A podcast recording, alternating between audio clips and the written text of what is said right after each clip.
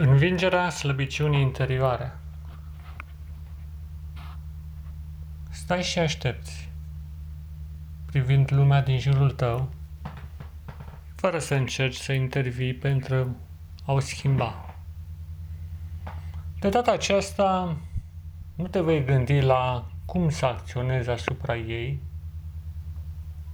ci privind spre interior, vei încerca să discerni modalități prin care poți să te întărești în fața ei.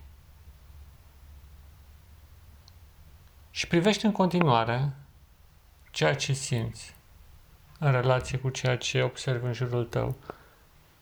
Un joc al atenției între sine și exterior, între lumea din tine și lumea din afara ta. În această alternare a secvențelor de impresii care vin la nivelul minții, observi cum se creează încet o legătură, o simbioză între tine și lumea înconjurătoare, între ceea ce ești și ceea ce pari a fi. Între ceea ce există și între ceea ce tu îți imaginezi că ar fi. Și rămâi așa până încep să apară slăbiciunile interioare.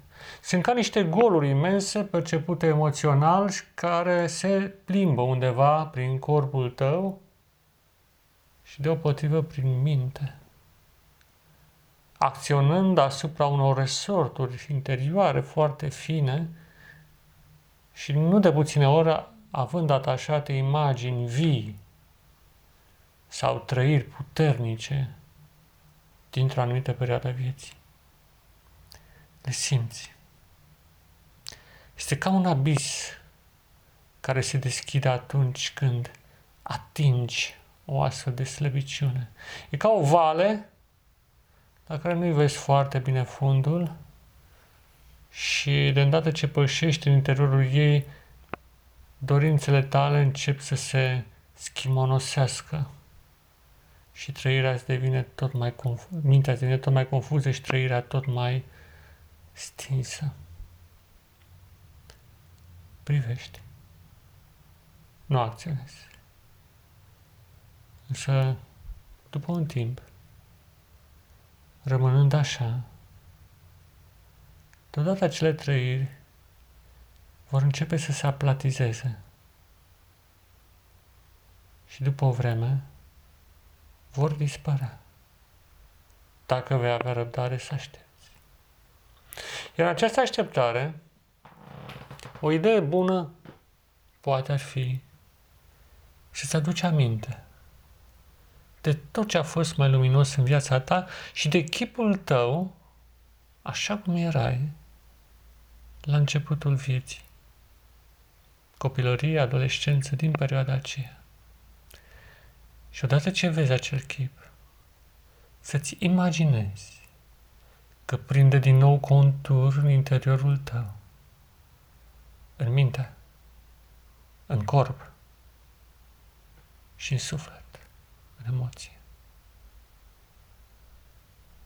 Rămâi privindu-te astfel ca și cum te-ai vedea din exterior și iară simți natura din interiorul tău și cea din exterior. Iar face această pendulare între ceea ce e în jur și ceea ce este în tine. Dar de data aceasta filtrezi, adică lasă să treacă doar acele senzații care se potrivesc tiparului pe care știi că l-aveai la acea vârstă mult mai tânără.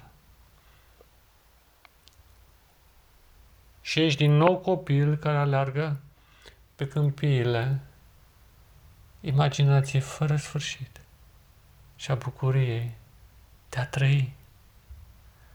Ești din nou adolescent, plin de idealuri, încrezător și mai ales luptător.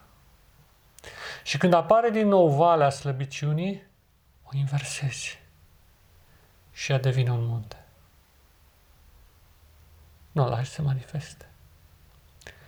În sufletul tău se află un tipar divin capabil să convertească orice trăire a răului într-una a binelui. Și rămâi astfel în această așteptare, în care cerul se umple de nori, dar nu de furtună. Ci acei nori care aduc binecuvântarea ploii ce ridică plantele din pământ. Și de îndată ce simți această ploaie binecuvântată, începi să te ridici și tu de la pământ. Ești iarăși cel care ai fost. Ba mai mult, ești iarăși cel din totdeauna. Și încet realizezi, pendulând iarăși atenția între sine și lumea exterioară, că toate aceste trăiri parazite, toate aceste adâncituri, hăuri, s-au creat în tine.